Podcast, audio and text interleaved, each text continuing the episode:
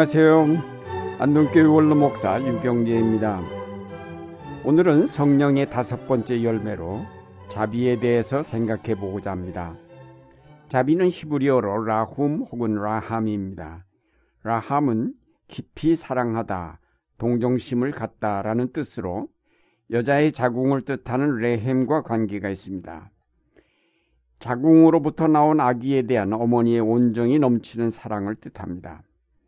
따라서 자비란 말은 부드럽다, 친절하다라는 뜻이 있습니다. 하나님의 사랑은 거룩한 아버지의 사랑임과 동시에 어머니의 부드러운 사랑의 속성을 가지고 계신 것으로 자비는 바로 하나님의 부드러운 사랑을 뜻합니다. 사랑과 자비는 같은 뜻이지만 사랑은 좀 더 폭넓은 개념이라면 자비는 그 사랑을 표현하는 한 방법입니다.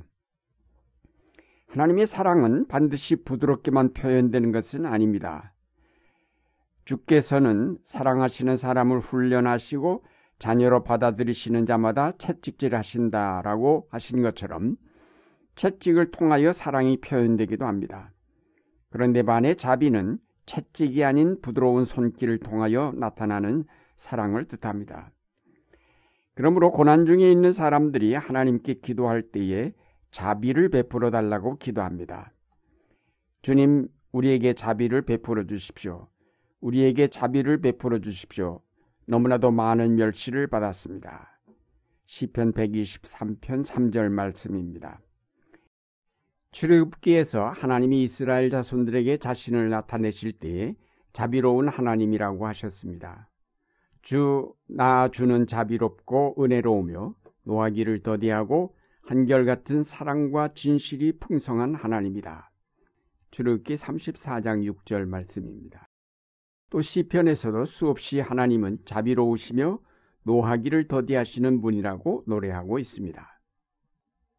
자비를 베푸소서라는 라틴어 엘레이조는 히라보의 올리브 기름을 뜻하는 엘라이온과 관계가 있습니다. 올리브 기름은 부드러운 것으로 음식 맛을 내고 부드럽게 하며 상처에 바름으로 상처를 치유합니다. 자비를 베푸는 것은 이런 올리브 기름을 바르는 것처럼 부드럽고 매끄러운 것을 뜻합니다. 인간이 타락하여 하나님을 떠나면서 인간은 하나님이 원래 우리에게 주셨던 자비심을 잃어버리고 무자비한 성품으로 변하여 하나님의 세계를 마구 파괴하기에 이르렀습니다. 가인과 아벨의 이야기에서 하나님께서 동생 아벨의 재산을 받으시고 가인의 재산은 받지 아니하시자 가인이 아벨을 돌로 때려 죽였습니다. 자기 혈육인 아벨을 무자비하게 때려 죽인 가인은 바로 무자비한 인간의 표본입니다.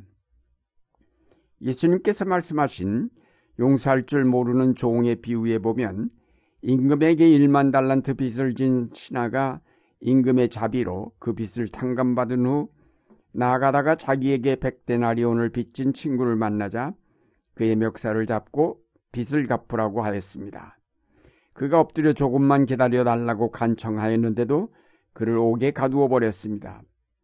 무자비한 그의 행동에 분노를 느낀 사람들이 임금에게 이 사실을 알리자 그를 데려다가 빚을 다 갚을 때까지 옥에 가두었습니다. 이 비유는 하나님의 무한한 자비를 보여줌과 동시에 그와 대조되는 인간의 무자비함을 드러내고 있습니다. 예수님은 특히 하나님의 율법을 빙자하여 이런 무자비한 행태를 보이는 유대인들을 비판하셨습니다.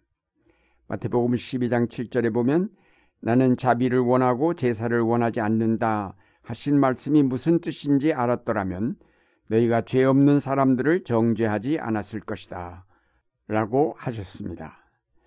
선한 사마리아인의 비유에서 강도 만난 사람을 그냥 지나친 레위인과 제사장은 바로 자비를 잃어버린 유대교를 가리킵니다. 그러나 그와 대조적으로 사마리아인은 그를 돌보아 주었다고 하므로 누가 더 이웃을 사랑하라는 계명에 가까이 있는가를 물으셨습니다. 그때 질문을 던졌던 율법 교사가 대답을 합니다.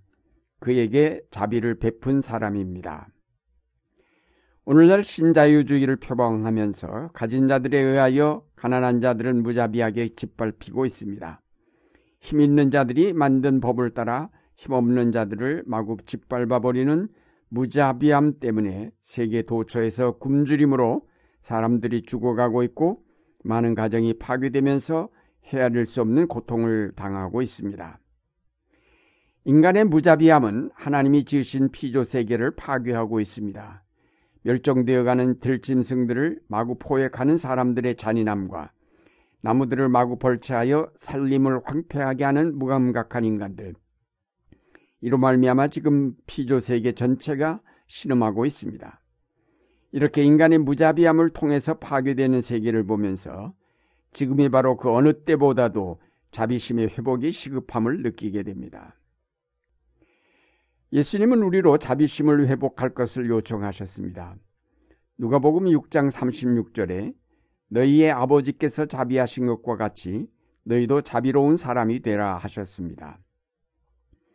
예수님은 사랑할 만한 사람을 사랑하는 데 그치지 말고 사랑할 수 없는 사람까지도 사랑하라고 명하셨습니다.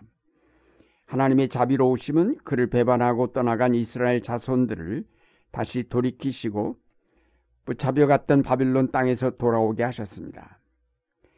남편을 버리고 떠나간 아내 고매를 다시 데려다가 아내로 삼는 호세아의 사랑을 본받으라고 하셨습니다.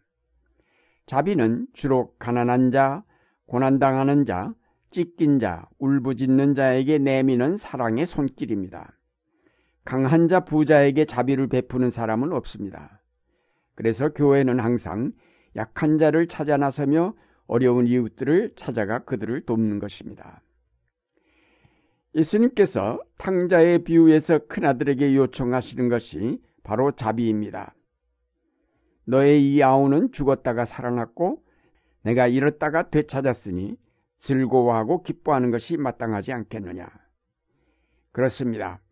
죽었다가 살아 돌아온 아우를 보면서 먼저 달려가 껴안고 울 수 있는 자비가 우리에게 필요합니다. 예수님은 그것을 우리에게 요청하고 계신 것입니다. 심판은 자비를 베풀지 않는 사람에게 무자비합니다. 그러나 자비는 심판을 이깁니다. 야고보스 2장 13절 말씀인데 우리가 베푼 자비는 우리에게 다가올 심판을 면하게 한다고 기록하고 있는 것입니다. 마태복음 심판의 비유에서도 줄인 자에게 목마른 자에게 병든 자에게 옥에 갇힌 자에게 자비를 베푼 사람들이 영원한 나라에 들어갔고 그렇게 자비를 베풀지 않은 사람들은 지옥불로 떨어진다고 하였습니다. 성령으로 우리가 거듭날 때 우리 속에 자리 잡았던 이기심과 탐욕들이 사라지게 되고 그 자리에 위로부터 주어진 자비심이 자리 잡게 됩니다. 우리 자신이 그리스도와 함께 십자가에 못 박혀 죽을 때에 비로소 우리는 거듭나게 되고 그리스도의 자비하심이 어떤 것인지를 배우게 됩니다. 약한 자를 불쌍히 여길 줄 아는 마음, 고난당한 자를 돌아볼 수 있는 자비심은 바로 우리 자신이 하나님의 긍휼을 체험할 때에 가능합니다. 이 모두가 성령의 역사이기에 자비는 성령의 열매가 되는 것입니다. 사랑하는 여러분, 자비의 행위는 바로 하나님 나라를 실현시키는 신앙 운동입니다. 무자비함으로 파괴된 하나님의 세계를 회복하고 그 무자비함으로 말미암아 고난당하는 자들을 위로하며 붙들어주는 일은 바로 하나님 나라의 일입니다. 그늘진 현실을 애써 외면하면서 자비를 베풀지 않는 것은 죄악입니다. 고난의 현장을 외면하지 않고 찾아가 그들을 돕는 일은 우리에게 주어진 귀중한 선교의 사명입니다.